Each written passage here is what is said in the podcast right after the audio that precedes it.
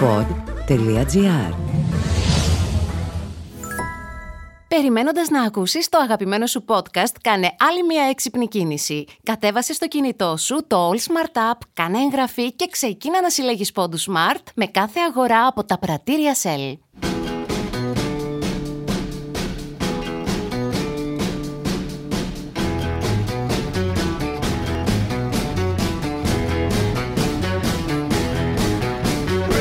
Woman walking down the street. Pretty woman, the kind I like to meet. Μάλλον ήρθε η ώρα να θυμηθούμε την Φρίνη και να συζητήσουμε αν οι καμπύλες της γέννησαν το πρότυπο μορφιάς της Αφροδίτης ή αν τα πρότυπα μορφιάς της αρχαίας εποχής γέννησαν την Φρίνη. Την Φρίνη την έλεγαν Μνησαρέτη, αλλά την φώναζαν Φρίνη επειδή ήταν χλωμή, σαν οχρός φρύνος. Σκεφτείτε όμως να σε φωνάζουν βατράχη και να μείνεις στην ιστορία για την ομορφιά σου. Ακούστε λοιπόν εν συντομία την ιστορία της όπως την άκουσα κι εγώ από τον αρχαιολόγο Θόδωρο Παπακώστα στο αρχαίο Storyteller, ένα από τα πιο ενδιαφέροντα podcast που μπορεί να ακούσει κανείς σήμερα. I don't believe you, you're not the truth. No one could look as good as you. Η Φρίνη ήταν ετέρα και όχι πόρνη. Ήταν αυτόνομη και μορφωμένη και κρατούσε παρέα στους ισχυρούς άντρες όχι μόνο με το κορμί της, αλλά και με το μυαλό της. Μορφωμένη σε μια εποχή που δεν υπήρχαν σχολεία για γυναίκες και αυτόνομη σε σημείο που αυτή διάλεγε τους εραστές της ανάμεσα στους χιλιάδες που την ποθούσαν. Ξακουστός εραστής της ο κοινικός φιλόσοφος Διογέννης. Αυτός με το πιθάρι και το φανάρι, στον οποίο χάρισε τα κάλλη της εντελώς δωρεάν γιατί την μάγεψε το μυαλό του. Και μετά ο Πραξιτέλης, ένας από τους μεγαλύτερους γλύπτες της αρχαιότητας, ο πρώτος που φιλοτέχνησε γυμνή σε φυσικό μέγεθος την θεά Αφροδίτη. Και αυτή η Αφροδίτη ήταν η Φρίνη. Η ιστορία έχει ως εξής. Οι κάτοικοι της ΚΟ παρήγγειλαν στον Πραξιτέλη να τους ετοιμάσει ένα άγαλμα της Αφροδίτης. Και αυτός έβαλε για μοντέλο την ομορφότερη γυναίκα που γνώριζε, την Φρίνη. Μόλις όμως είδαν το γυμνό άγαλμα, οι κόοι φρίκαραν και δεν ήθελαν με τίποτα να το εκθέσουν στο νησί τους.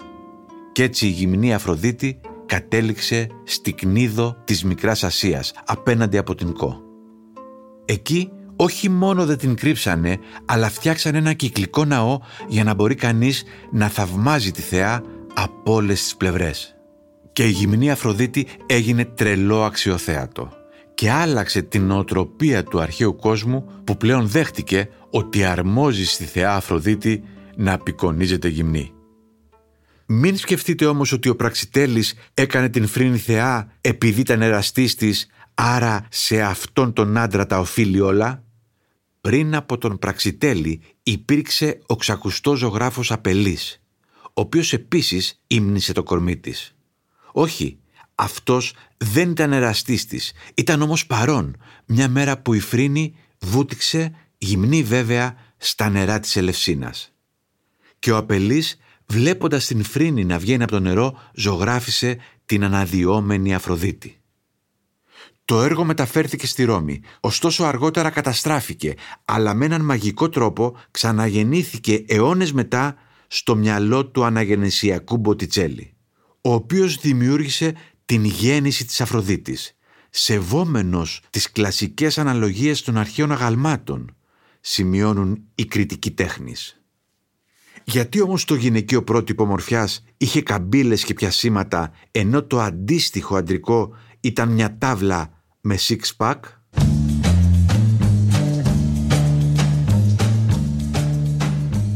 Για φέρτε τα στο μυαλό σας, βάλτε δίπλα-δίπλα το άγαλμα της Αφροδίτης και το άγαλμα ας πούμε του δορυφόρου του Πολύκλητου. Αυτό που θεωρείται το αντιπροσωπευτικό άγαλμα αντρικής ομορφιάς.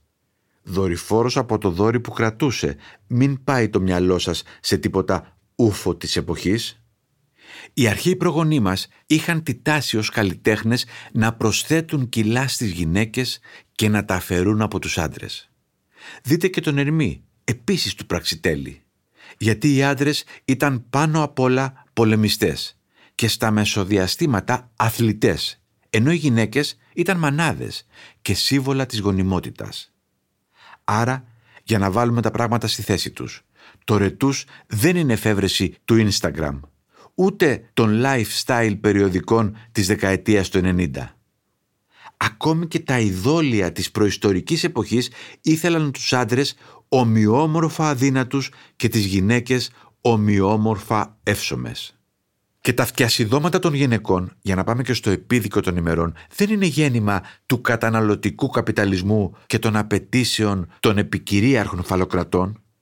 Οι γυναίκες από την αρχαία εποχή εμφανίζονται σχεδόν πάντα μακιγιαρισμένες και κατά κανόνα ξυρισμένες.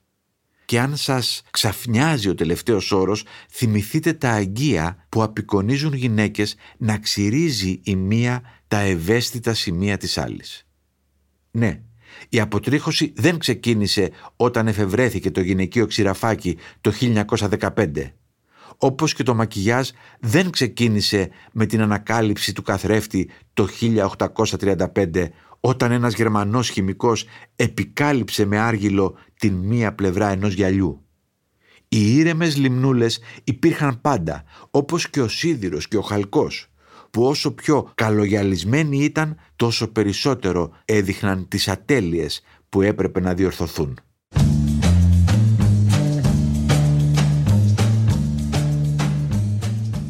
Τώρα όμως το ημερολόγιο δείχνει 2021. Οι γυναίκες και οι άντρες έχουν το δικαίωμα του αυτοπροσδιορισμού μέχρι του σημείου της αντιστροφής των ρόλων ή της κατάργησης των ρόλων. Το ξυρισμένο ή το αξίριστο, το αδύνατο ή το παχουλό, το γυμνασμένο ή το αγύμναστο, το μακιγιαρισμένο ή το αμακιγιάριστο, το πλαδαρό ή το σφιχτό, το αρενοπό ή το θηλυπρεπές είναι πλέον επιλογές. Όλοι σήμερα έχουμε δικαίωμα να τα επιλέξουμε όλα, ακόμη και τα αντικρουόμενα.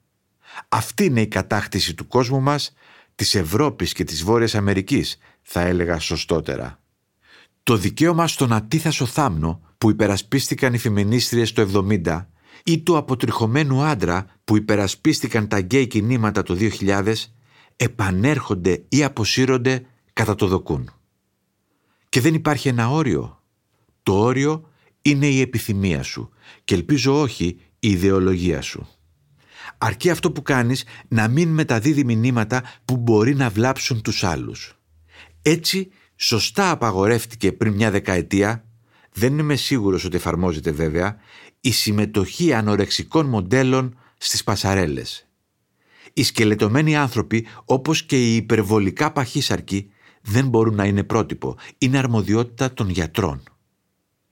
Κατά τα άλλα, ναι, ο καθένας κάνει το σώμα του ό,τι θέλει. Σωστή ατάκα που υπόθηκε πριν λίγες ώρες για να δικαιολογήσει όμως ένα μεγάλο λάθος. Την είπε η αναισθησιολόγος που δεν θέλει να κάνει το εμβόλιο αλλά θέλει να συνεχίσει να δουλεύει σε δημόσιο νοσοκομείο. Ζητώντας κατ' ουσία να κάνει ό,τι θέλει όχι το δικό της σώμα αλλά το σώμα των άλλων. Η είδηση κυκλοφορεί από podcast σε podcast. Υπάρχει ένα μέρος που πας να βάλεις καύσιμα και φεύγεις με μία τοστιέρα ή μία ξυριστική μηχανή. Το All Smart σε επιβραβεύει για κάθε αγορά σου από τα πρατήρια Shell χαρίζοντάς σου συνεχώς πόντους που μετατρέπονται σε μοναδικά προϊόντα. Κατέβασε τώρα το All Smart App στο κινητό σου ή κάνε μια αίτηση στο πλησιέστερο πρατήριο Shell. Τι περιμένεις; Γίνε μέλος και ξεκίνα να κερδίζεις.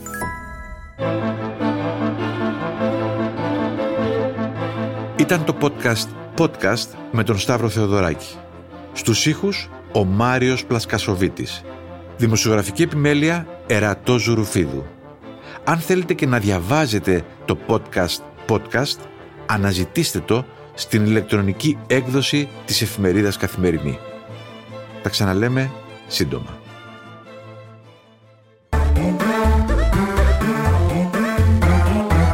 Pod.gr.